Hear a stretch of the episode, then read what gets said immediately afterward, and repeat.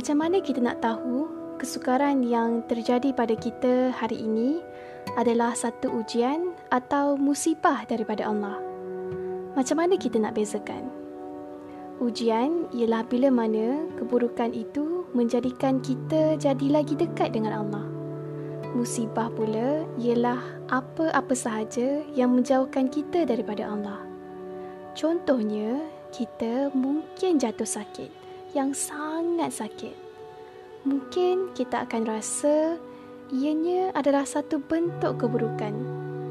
Tapi disebabkan kesakitan ini, kita jadi makin banyak istighfar kepada Allah. Mungkin kita akan berusaha untuk solat awal waktu dan kita jadi lagi ingat pada mati.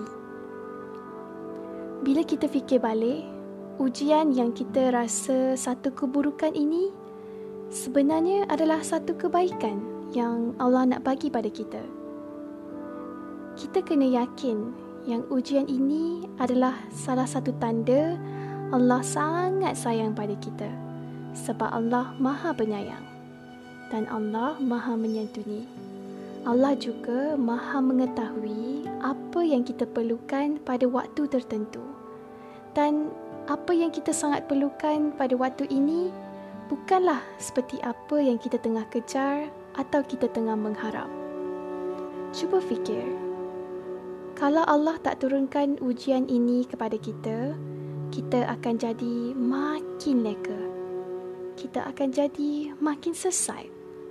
Dan Allah turunkan ujian ini sebab Allah sangat sayang pada kita. Allah tak nak kita semakin sesat. Mungkin kita akan rasa ianya adalah satu keburukan dan mungkin kita tak nampak lagi apa hikmahnya. Tapi cuba kita reflect balik. Berapa banyak cabaran yang kita pernah hadapi pada masa lepas yang pada waktu tu kita rasa satu keburukan. Tapi akhirnya lepas kita belajar, yang kita nampak hanyalah kebaikan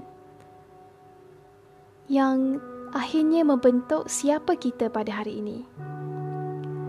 Kalau apa yang kita tengah alami sekarang terasa sangat sukar, yakinlah bahawa ianya adalah satu hadiah yang Allah nak bagi pada kita. Bayangkan gula-gula yang dibalut dengan pembungkus plastik. Gula-gula itu adalah kebaikan. Gula-gula dalam itulah sebenarnya hadiah. Tapi pembungkus plastik itu adalah ujian yang kita tengah alami. Kita mungkin tak nampak dengan jelas lagi.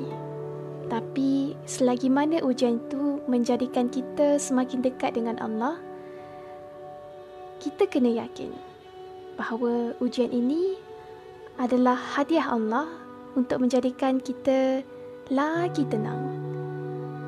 InsyaAllah.